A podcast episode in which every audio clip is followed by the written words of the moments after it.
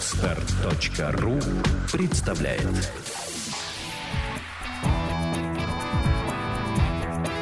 Александра и Андрей Капецки в лучшем психологическом подкасте «Психология, мифы и реальность». Добрый день, дорогие друзья. Добрый день. У нас очередное письмо, очередная история из жизни людей, конкретного человека, который прислал. Будем разбираться, что делать. Да, собственно, вопрос так и звучит. Что делать, не знаю. Здравствуйте, уважаемые Александра и Андрей. Могу ли я обратиться к вам за помощью? Извиняюсь за вопрос про любовь. Вы просите своих слушателей не писать о любви, но я не знаю, к кому обратиться, кроме вас. Я была на консультацию у психолога, но осталось ощущение, что я себя знаю лучше, чем тот психолог. Хотя как специалист она хорошая. И душу я ей свою излила. Я вышла замуж по расчету. В чем себе теперь виню? Назад пути нет, двое детей. Когда выходила замуж, была убежденность, что я делаю правильный выбор, что, может быть, у меня нет глубочайших чувств к своему мужу, но с такими качествами, присущими ему, как воля, решительность, умение обеспечивать всю свою семью. Семья большая, есть дети от предыдущего брака. Ответственность, уверенность в себе. Мне казалось, жизнь будет спокойной, предопределенной, а мне оставалось только родить детей и вкладывать в них то, что мы бы считали нужным. Выйдя замуж, я столкнулась с одной проблемой, которую не учла. У меня не сложились отношения со свекром. Свекрови у меня нет – так что по обычаям нашего народа младший сын должен жить с отцом. У свекра оказался сложный характер. Он практически полностью контролировал нашу жизнь. Считал нужным вмешиваться, и если я отступала от его наставлений, выходил из себя. Я постоянно молчала, молча совсем соглашалась. Устроил скандал моей маме из-за того, что мои родители не дозвонились до него в день рождения. Меня хватило на три года, и я ушла. Муж сначала поддерживал отца, после моего ухода признал ошибки отца, предоставил мне и нашему ребенку жилье, а сам продолжал жить с отцом. Так продолжалось пять лет. За это время у нас родился второй ребенок. Муж считал необходимым проявлять терпение и уважение к отцу, хотя сам с ним конфликтовал. Позже у отца обнаружили онкологию, которую мы все скрывали от него. Мой муж попросил меня снова сойтись и жить вместе. Мы сошлись. Проблемы продолжились. Отца могло все вывести из равновесия. Он давал мне замечания по поводу приготовления еды, по поводу воспитания детей. Дети могли рисовать и нечаянно запачкать стол, мыть что-то в раковине и расходовать слишком много воды, делать уроки при включенном свете, приходилось переключаться на настольную лампу, запрещалось бегать по газону во дворе. Я ощущала себя опустошенной, в конец измученной. Большой дом был полностью на мне – ведение всех домашних дел. Пользоваться услугами помощниц муж и отец отказывались, не желая видеть чужих людей дома. Вдобавок ко всему, на телефон моего мужа пришло смс от другой женщины, которую я увидела. Муж убедил меня, что дальше флирта дело не заходило, что устал от семейных проблем, и это подтолкнуло его к знакомству с другой. Я видела, как он пытается сохранить семью, но мое состояние на тот момент, наверное, можно было бы характеризовать как невроз – мы прожили вместе еще полгода, за которые я превратилась то в гневливого, то в ревущего человека. И в итоге просила развода. Чего он не давал, но позвонив однажды ему в полночь и осведомляясь, где он, назвала его, простите, проституткой, на что он разгневался, приехал домой, произошел скандал, где я кричала о разводе, а он кричал, что если мне надо, то могу и так уходить. Я ушла. Вышло так, что ушла я в момент, когда отец был уже на больничной кровати практически при смерти. Было душевно тяжело, посчитала нужным сохранить семью, пока в доме горе. Первая пошла на контакт, но назад муж меня не позвал, объяснив это тем, что детям не нужно видеть мучительной смерти дедушки. Не позвал и после смерти отца, объясняя необходимостью побыть одному. Я уехала в другой город к родителям. Совпало с летними каникулами. Позже муж обвинил меня в том, что меня не было рядом в момент горя. В конце концов, мы сошлись в большей степени по моей инициативе. Вроде бы все потихоньку стало налаживаться, но я стала замечать одну вещь, которую раньше не видела. Муж во всем копирует отца. Тот же характер, тоже отношение к детям. Не бегай по лестнице, расшатается. Не рисуй фломастерами, обои испачкаешь. Я в шоке. Мне хочется теплых, дружеских отношений в семье. У меня с детьми прекрасные отношения, и я боюсь, так как у нас девочки, что если не сложится контакта с отцом, то это отразится на их отношениях с мужьями. Вдобавок ко всему прочему, муж обиделся на моих родителей за то, что они не звонили ему в момент болезни отца и теперь отказывается с ними общаться. Мои родители поступили так, потому что я сказала им о причине нашего расставания. Наличие связи на стороне – это моя ошибка. Но отношение мужа к моим родным очень ранит меня. Я чувствую свою обиду, которая растет в моменты, когда к нам в гости приходят, и очень часто, его родные, его дети от предыдущего брака, его сестры, братья. Ловлю себя на мысли, что я не хочу стареть рядом с этим человеком что у нас много недопониманий. Мы часто молчим, нам не о чем говорить. Часто посещают мысли о разводе. Начинаю смотреть на других мужчин, хотя я верующая, и от этого становится страшно. Бывают и теплые моменты в нашей семейной жизни. Поцелуи и объятия иногда присутствуют, но бывает ощущение равнодушия ко мне. К тому же практически отсутствуют интимные отношения – из-за проблем с его здоровьем. Спасает моя любовь к саморазвитию. Простите за мое длинное письмо. Мне, честно, не к кому обратиться. Хотя у меня есть мама и сестра, но их я берегу. У мамы диабет, а сестра пережила онкологию. Тяжело. Я буду признательна за любой ваш совет. Поехать к вашему представителю я не могу, сама не зарабатываю. Но очень вас полюбила, прослушала все подкасты. Я их слушаю, когда готовлю еду, убираюсь в доме, глажу. В общем, всегда. По скрипту. Пока писала вам, подошел муж и поцеловал. Что делать? Не знаю. Такое вот письмо. Да, письмо, конечно, душещипательное. По-первых, хочу поблагодарить столь благодарную слушательницу, которая слушает нас везде, где удается свободная минутка. Каждый раз, когда я слышу такие вещи – для меня это такое душевное открытие, что нас слушают, когда готовят, когда убирают. Наш голос звучит тогда, когда человек занимается повседневной работой, когда бегает кто-то, когда ездит за рулем. Это необычное ощущение, честно говоря, и оно и приятное, и тревожное одновременно. Согласна с тобой. Большое спасибо за то, что вы нас слушаете. Для нас важен каждый слушатель, даже если он нами недоволен. Мы всегда просим написать свое недовольство нами, нам, и разобраться в нем. Может быть, это очень просто. Э, но, видимо, нерешительность многих срабатывает. Может быть, нас просто очень любят и... Нас боятся. Нас одни любят, другие боятся. Потому что они понимают, что получат адекватный ответ, разложенный по полочкам, который их не устроит, размажет их позицию, в общем-то, как масло по хлебу.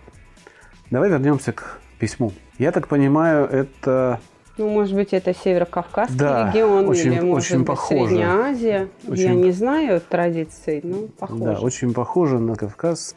Средняя Азия, может быть. Может быть, Средняя Азия, Таджикистан, да. Узбекистан, Таджикистан, не знаю, Узбекистан, да. там, где родители до сих пор находятся вот в таком глубоком почете. У нас, к сожалению, в России нельзя этого сказать, что они находятся вот в таком почете и уважают их мнение, даже доводя до конфликта в семье. Так что нужно отвечать, наверное, с учетом традиций. Это будет сложно, потому что этих традиций я не знаю. Я могу отвечать только по смыслу. Но мне бы хотелось услышать твое мнение для начала. То ты думаешь о ситуации. Мужской взгляд очень важен, Андрей. Он чрезвычайно важен. Понимаешь, автор письма, наверное, даже тайне не ожидает, что Капецкий что-то выскажет, потому что ты все-таки не принадлежишь к мусульманам, да, не знаешь их традиций. Поэтому ты говоришь всегда от души. Вот, собственно, от души мужской и нужно начать. Хорошо, я попробую. Что я вижу? Я вижу, что ее муж воспитывался в очень строгих правилах, судя по отцу. Отсюда его боязнь беречь, отсюда же во взрослом возрасте. Отец воспитал в нем как хорошее очень качество – это воля, целеустремленность, преодоление трудностей, обеспечение семьи. Это обязанность мужчины, то есть ты должен быть мужчиной. Но и страх перед ним одновременно, воспитывая какую-то волевую составляющую мужчины, э, он не давал перечить себе. И делать, заставлял, видимо, делать все так, как он хотел. Поэтому я понимаю этого мужчину, Его поведение основано на очень больших блоках. Любовь к отцу, почему-то о матери здесь не говорится, видимо, он без матери рос, да? Может быть, похоронили. Он младший сын в семье. Ну, тогда не будем а, об этом говорить. Младший сын э, всегда за отцом ухаживает, за, за родителями. Его обязанность такая. Любовь к своей женщине в данный момент, которая родила ему детей, с, с кем он живет. И между этих двух огней он метался. Так как мужчина волевой, в его понятии не должен проявлять слабости, он эту слабость не мог проявить. В отношениях с женщиной пояснить он всегда принимал сторону отца. Потому что так по-мужски, так правильно. Опять же, с точки зрения воспитания.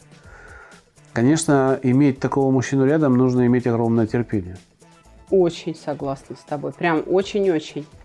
Наша героиня отчасти имеет это терпение, но оно утыкается в простое переживание обиды.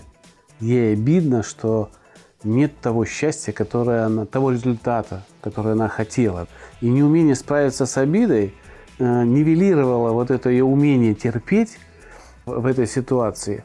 Я думаю, что если бы она справилась в свое время с обидой, все в этой семье было бы по-другому, как мне кажется.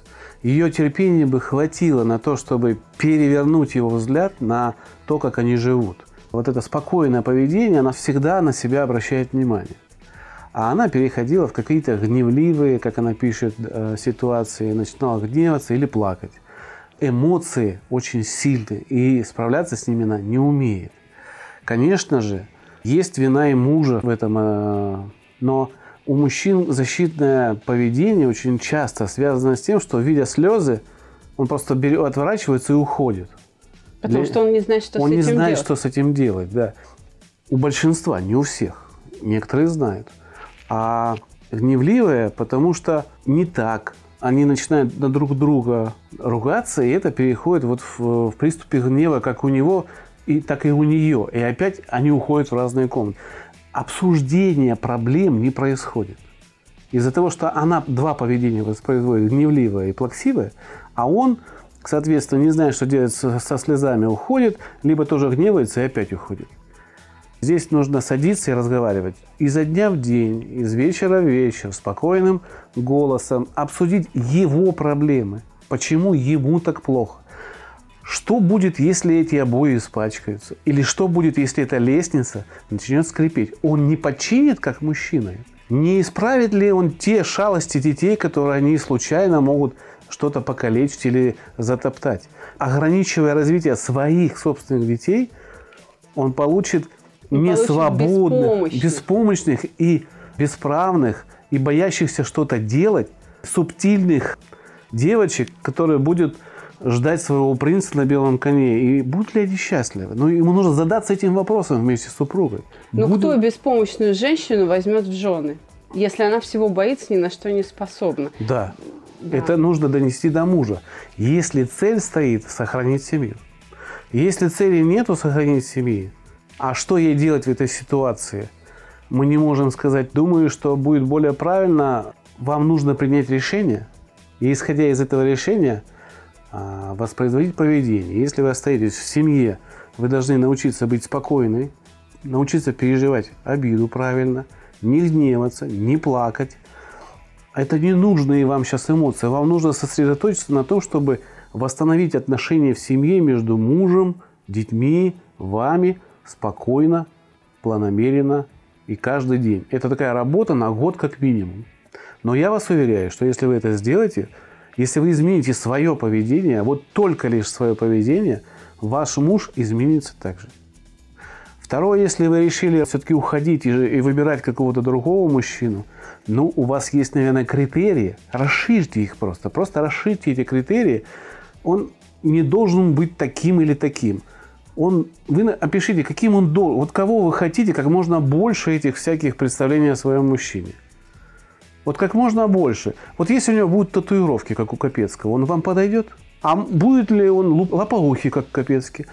А если два эти вот вместе соберутся, подойдет ли он вам? А если он еще будет татуированный, лопоухий и толстый, как Капецкий? Да. Подойдет? А если он еще будет гыкать, а как а если... Капецкий, да.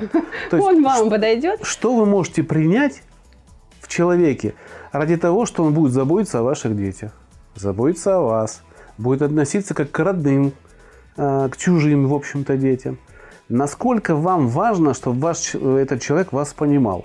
Вот если вы это все опишете, то цель ваша также будет реализована. Скорее всего, окажется, что она опишет собственного мужа. Вероятность такая есть, потому что инициатором их встречи, их соединений всегда она.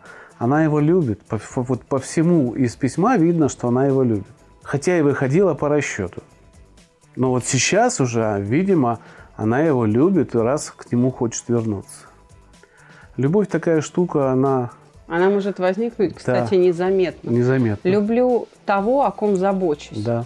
Она столько сделала э, для для благополучия семьи, что совершенно неудивительно, что она действительно любит своего мужа. И у нее потребность есть в его ласке, в его заботе. Она это ценит.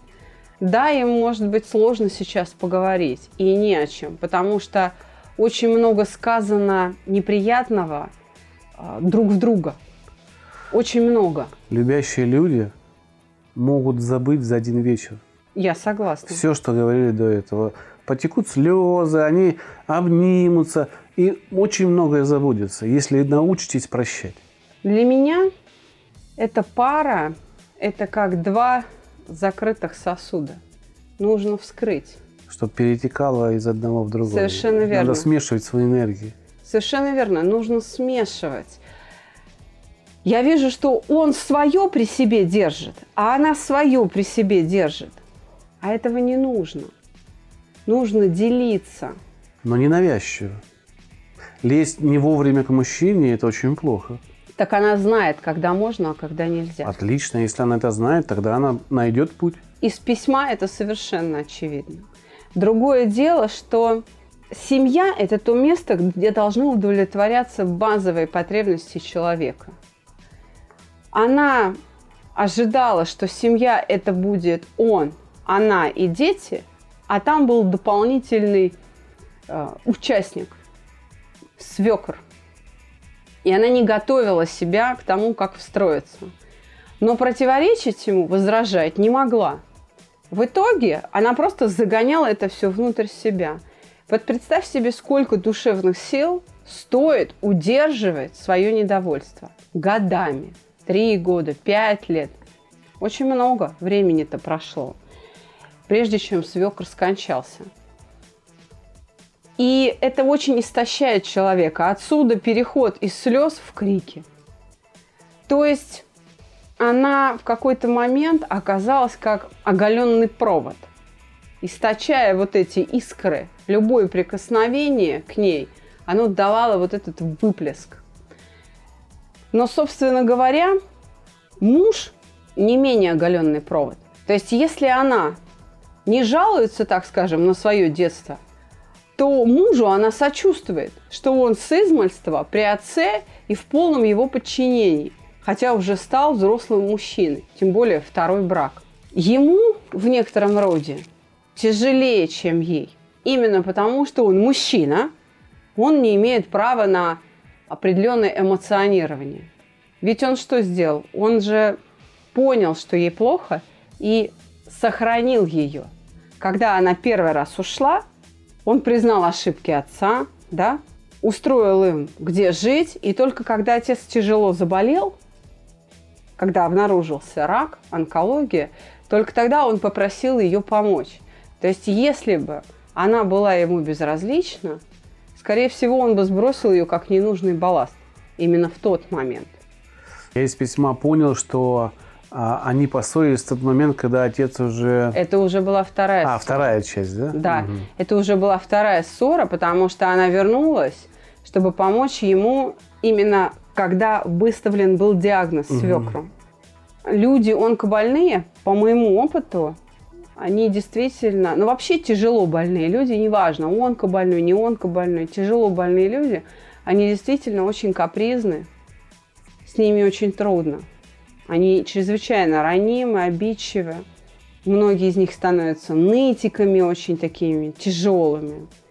И, конечно, они оба, и муж ее, и сама героиня, истощались, ухаживая вот за таким человеком. Тем более, что тяжело больной человек оказался главой семьи. Вы слушаете подкаст «Психология. Мифы и реальность». А я напоминаю вам, дорогие друзья, что для желающих попасть к нам на проект из регионов в Москве начинается интенсивный курс 31 июля, а 1 августа начинается стандартная программа для жителей Москвы и Подмосковья, для работающих людей, вечерние курсы. Как обычно, 7 уроков по 3 часа с небольшими домашними заданиями. 12 числа у нас идет мини-группа у Александры Капецкой. Начинается 19 августа начинается группа в Питере. Не забываем, записываемся. Места там потихонечку заканчиваются. Там уже много а, людей, уже много заявок. Но на группу попадут только те, кто внес оплату. Ну да, ну как мы вот говорили... сейчас там 16 человек. Если все 16 оплатят, скорее всего, мы разделим их На ровно две. пополам на две группы. Поэтому, дорогие друзья из северной столицы и близлежащих регионов, кто хочет в Питере пройти курс, пожалуйста, оплачивайте. Это ваш входной билет на проект. Потому что 10 человек группа запустится, а если останется 2-3 человека, которые в 10 человек не попали, вам придется ждать следующую группу. Да. Телефон проекта плюс 7 495 2013 511. Звоните. Консультации бесплатные. Вернемся к разговору. Да? Понимаешь, я думаю, что выход из сложившихся обстоятельств только в искренности. Да? Согласен с тобой? Они не искренние. Они берегут друг друга там, где надо обсуждать. Это ложное чувство страха друг перед другом. Ложное. Нужно открыть рот и начать говорить. Нужно обсуждать свои проблемы с пониманием. И ты прав. Лучше будет, если она начнет разговор о нем, о том, что с ним происходит, не о своей боли, а о нем. Тогда он выслушает ее. Тогда он поинтересуется, как у нее дела.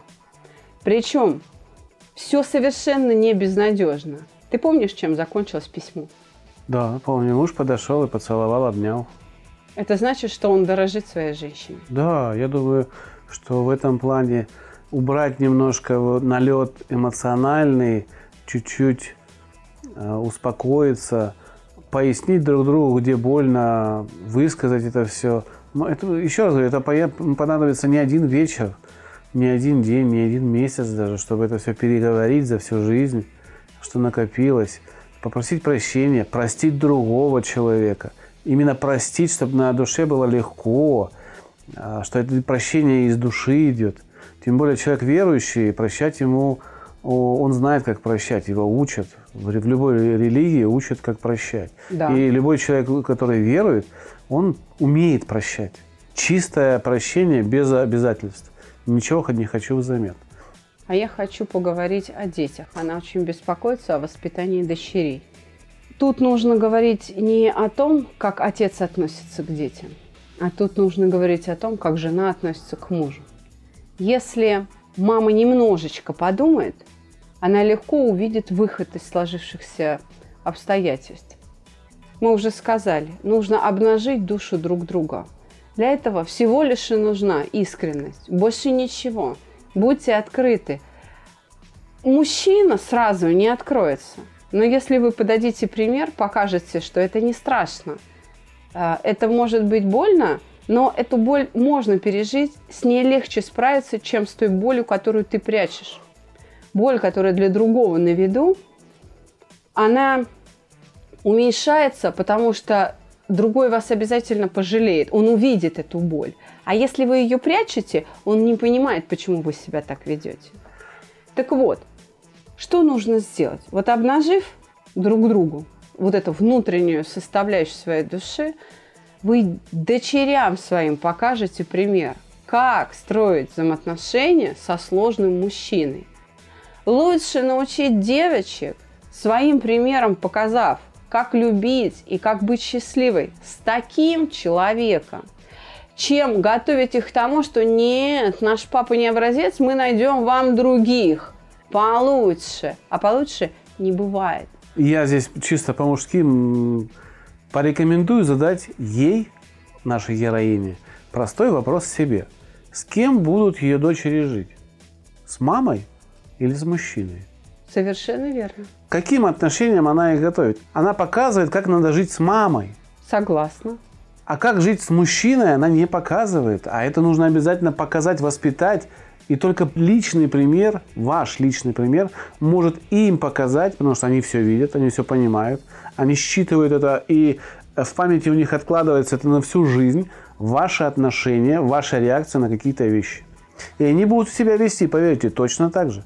Большую часть начальной жизни, пока не выработают свои какие-то поведенческие акты, которые будут использовать в семейной жизни. Но свое поведение может превзойти мать в плохих привычках. Да. А вот в чем проблема. И в этом смысле мать абсолютно права. Но мама очень любит и детей. И я согласна с тобой, еще раз надо повторить эту мысль в эфир. Она мужа-то любит. И поэтому ей так больно. Так вот, ей нужно уже окончательно решить для себя, что она его любит. Просто услышать себя. А то есть здесь ты думаешь, есть люблю, не люблю, непонятно для меня, да? Да. Она не думает о том, что на самом деле, если она переслушает то, как я зачитывала письмо, или сама прочитает свое письмо, которое она прислала нам в письменном виде, она увидит в действительности, сколько тепла по отношению к этому человеку. Согласен. Ведь она очень его уважает. Да, да, да, согласен. Очень его уважает. Это хорошая, прочная основа для любви и для того, чтобы было счастье в доме. Оно там есть. Проблема, еще раз, в отсутствии искренности и в том, что она просто не может сменить фокус, потому что она не видит. Здесь мы с тобой что делаем? Мы выполняем роль вертолетчиков. Мы ее посадили сейчас, вот зачитав письмо, в этот вертолет и взлетели вверх, просто совершили вертикальный взлет. И угол обзора расширился. И сейчас, слушая наши с тобой рассуждения в эфире, а я думаю, она их переслушает раз пять, если не больше, она поймет, что действительно есть вещи, которые в ее жизни присутствуют, но они как бы в тени. В тени. Она просто не придает им значения. Я думаю, что, еще раз повторю мысль, ей нужно озаботиться тем, чтобы показать своим детям, как испытывать счастье даже в этих обстоятельствах. И второе, ей нужно научиться спокойно очень спокойно относиться к тому, что раньше вызывало гнев и слезы. Сейчас условия для этого есть. Папы нету, да как раздражающего фактора. Скорее всего, муж очень нуждается в ее тепле. И он просто не знает, как... Вот ты прав, он же мужик, но он же не может э, там слюни распускать. И Это, он... кстати, ошибочная такая модель поведения для да. многих сильных мужчин, что я должен, я не могу показать слабость. А, а то я чего? буду подкаблучником, а, а не пойду я первый мириться. Близкий человек. Да. Для чего вам дети, если перед кем еще вы можете показать слабость? Перед Богом только? До Бога далеко. Ну, это я имею в виду, что когда ты умер, тогда и можешь показывать. Я о чем и говорю. До Бога-то еще надо дойти. Вот же он рядом, есть человек, с кем вы можете именно расслабиться, быть самим собой. А у мужа может быть и напряжение это в жизни вызвано тем, что у него не было вообще в жизни человека, с кем поговорить. Ни с отцом, ни с женой, ни с сестрами поделиться нельзя, потому что он сильный, он мужик, а ему надо это сделать, этот выброс. Мой опыт общения с мусульманами показывает, что ты сейчас, как сказал в свое время Теслинов, смотришь в ядро тайфуна у них обостренное вот это чувство справедливости и чувство того, какой он должен быть. Поэтому многие душевные движения у мужчин, мусульман, запрещены. Это вред причиняет людям. Не помню, какой герой из э, сказок Шехерезада это сказал, но было это сказано так. Ты делаешь меня сильным, позволяя быть слабым. Именно. И это очень важно, это как раз а, очень мудрая восточная мудрость, что женщина позволяет мужчине своему иногда быть слабым. Только с ней. Только с это ней. Это только да. для них двоих. Да, да. И я еще хочу обратить внимание на то, что ты знаешь, мы часто слышим и читаем в письмах выражения «нам не о чем поговорить». Ведь на самом деле близким людям должно быть не только о чем поговорить, но и о чем помолчать друг с другом. Да. А это куда важнее. Вот когда вам есть о чем друг с другом помолчать, вот тогда вы можете абсолютно быть уверены, что вы вместе счастливы. И я бы от этого отталкивалась в своих рассуждениях о своей жизни и о своих детях. Если ей трудно открываться перед мужчиной, она может говорить с детьми о том, что у нее на душе и как она решает эти проблемы. Не жаловаться на отца, не прикрывать недовольство, а говорить, что слух. Вот я папой недовольна, а ведь он меня целует, обнимает, он ведь заботится. Я понимаю, что он моих родителей не хочет видеть, потому что ему больно. Надо папе посочувствовать, что он нашей бабушке не звонит и не общается. Что это все от боли. И детям, если дети выражают недовольство, говорить, тебе бывает обидно? Да, и вот и папе обидно, поэтому он вот так себя ведет. И мне обидно. И мне обидно, да. И сказать, что мы что можем? Мы только можем дать возможность человеку эту боль вот как-то стереть. Я обращу э, твое внимание на умение героини находить контакт даже в сложных ситуациях. Возврат, контактирует с мужем, и с отцом его контактирует, и принимает это, что нужно, и понимает, что это будет полезно. Также нужно отнестись к своей семье. Если вам обидно за родителей, вам нужно пойти на контакт с мужем, с родителями. Объяснить родителям, что вы знаете, ну, Да, я, я, его простила. ошибку. я да, простила я его. простила. Поэтому я вас прошу также простить его, потому что нам очень тяжело, мне очень хочется общаться. Но если вы не простите, вы будете сидеть в этой обиде, даже если мы вас пригласим, это будет неприятно. И я здесь буду на стороне мужа. Зачем нам неприятные переживания, если мы идем к налаживанию жизни? Нужно очень много разобрать завалов, которые образовались за годы совместной жизни. За годы молчания За годы и молч- неискренности, неискренности, Андрей. да. Но нашей героине это под силу. Абсолютно. Вот просто... Она миротворец, это Да. правда. Несмотря на то, что она в какие-то моменты жизни вспыливала, кричала, она все равно по сути своей внутри себя она миротворец. И не нытик. Не, вообще не, не нытик. Вообще. Берет и Это- делает. Да, она берет и делает. Ей трудно, тяжело, сквозь слезы. Она берет и делает. Это правда. А вот представьте, что может сотворить такой человек, наша героиня, если ей убрать 80% переживаний, которые блокируют 80% жизненных сил. Да что, Она горы свернет. не то слово, не то слово. Муж будет нестись домой, как сумасшедший, Конечно. к ней. И Конечно. всем рассказывать, какая у него замечательная жена. По поводу болезни мужа, здесь его тоже нужно поддержать, понять. Это тоже И стрессовая не сожалеть. история. И не сожалеть о том, что сейчас нету секса. Надо сосредоточиться на том, чтобы вылечить болезнь. И, возможно, тогда секс появится. Не нужно предъявлять ни в коем случае в, этом, а, в этот период претензий по поводу секса мужа. Вот здесь нужно принять, что уже дети есть, я люблю мужа. Что нужно сделать для того, чтобы я была счастлива? И Дать перечислите- ему успокоиться. Да, дать ему успокоиться. Может быть, его болезнь на самом деле связана с психосоматикой, с переживаниями и тем, что он как вот этот резиновый солдат такой весь напряженный, весь в жгутах. Он сам весь в переживаниях, и вы ему, дав расслабиться, может быть, решите его проблему и с болезнью. Я Мы не думаю- можем здесь точно предполагать, но вероятность того, что это все связано с переживаниями, очень высока. Именно. И когда ей удастся открыть эту кубышку, вот его этот сосуд открыть, она увидит, сколько оттуда будет выливаться боли. Надо дать человеку тоже выговориться и выпустить это. Я еще хочу посоветовать, зная, как живут э, люди в таких местах, что наверняка есть какая-нибудь умная пожилая женщина, которой все ходит советоваться. Такой местный психолог, но он не психолог, а поговорить за жизнь и выслушав, дает какие-то рекомендации, возможно. Может быть, стоит просто пойти поговорить. Может быть, даже ее советами не стоит э, прислушиваться, а кому-то пойти выплеснуть это. Раз вам некому это выплеснуть, найти такого человека, кому можно выплеснуть. Это очень помогает. Я хочу сказать, что если наша героиня а, будет нуждаться, то я могу отправить ее к, допустим, к мусульманскому судье, к одному из тех, с кем мы общаемся и кто направляет сюда э, свою паству. И, может быть, она тогда с человеком своей веры поговорит, который тоже слушает наши подкасты, и благодаря которому здесь побывало много мусульман из разных регионов. Из Чечни люди приезжали сюда, ко мне, да, на прием.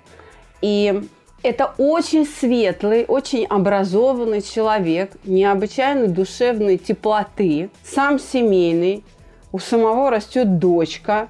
И послушайте тогда человека своего круга, может быть. Я, если попрошу, он не откажет.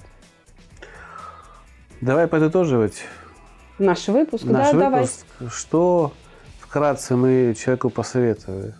Сменить фокус внимания, сосредоточиться не на том, чтобы решить для себя, разводиться или нет, а сосредоточиться на том, что хорошего есть внутри вас по отношению к мужу, и что в этих обстоятельствах, прежде чем решать, разводиться или нет, нужно завершить некоторую внутреннюю работу над собой, а именно встроиться в те обстоятельства, какие есть. Потому что следует откровенно признать, мужа своего вы любите. В соответствии с этим изменится тактика педагогики по отношению к детям. Следующий момент, очень важный, это искренность. Построить искренние, открытые отношения, подать в этом пример мужу. Я думаю, что это может быть и непростая задача, но шаг за шагом, разговор за разговором в течение нескольких лет она будет решена. Вы слушаете подкаст «Психология. Мифы и реальность». Напоминаем вам, что 31 июля начинается интенсив. 1 августа начинается группа «Стандарт» в городе Москва. Вторник, пятница. Ведущая Мария Баканова. 12 августа начинается мини-группа Александры Капецкой. Она приедет отдохнувшая, в восхитительном настроении. А Советуем вам ее в таком настроении ловить, потому что вы получите в три раза больше удовольствия от прохождения группы. Результат у нас всегда одинаковый, а удовольствия будет больше. И 19 августа у нас в Санкт-Петербурге стартует группа. Записано аж 16 человек, поэтому записывайтесь на эту группу, пока есть места. Если будет очень много, мы сделаем две группы, но пока вот одна. И, конечно же, город Киев, Украина. Там работает превосходный, отличный специалист Игорь Донец. Его данные, его телефоны, как к нему попасть, есть на сайте чувство покоя, одним словом, кириллицей, .укр, русскими буквами. Заходите, звоните, записывайтесь. Там же есть прохождение теста, чтобы узнать о себе что-то новое. А в Москве по субботам все так же продолжается свободный урок. Да. Чувство покоя, консультация и тестирование. Каждую субботу в 11 утра в московском офисе. Хочу вам расшифровать, чтобы вы поняли, что за 2000 рублей вы можете получить не только свободный урок, а еще и тестирование, которое стоит у нас 1000 рублей. Это входит в стоимость. Если вы платите свободный урок, то вам придет ссылка на тест, вы заполните, и когда придете в субботу, вам ваш тест расскажут о вас согласно этого теста. Поэтому вы здесь убиваете двух зайцев. Два в одном. Телефон проекта плюс 7 495 2013 511. Звоните. Консультации бесплатные. На сегодня наш выпуск с тобой закончен. Да, на сегодня наш выпуск закончен. Мы пожелаем э, героине нашего обсуждения справиться со всеми невзгодами. Я уверена, что она это сделает. Да, я тоже уверен, что она это сделает. Судя по тексту письма, как оно сложно, как человек думает, она рационально к этому ко всему подходит. И воспользовавшись теми рекомендациями, которые Александра ей дала, ее жизнь наладится. Ну а если у вас такая же похожая ситуация, то вот вам, в принципе, готовая рекомендация, как выходить из такого трудного положения. Встраивайтесь, встраивайтесь в ситуацию, и вам будет намного легче. Вы будете видеть больше того, что вы видите. Я же хочу завершить наш выпуск ответом на вопрос, что делать. Любите мужа дальше. До новых встреч! До свидания.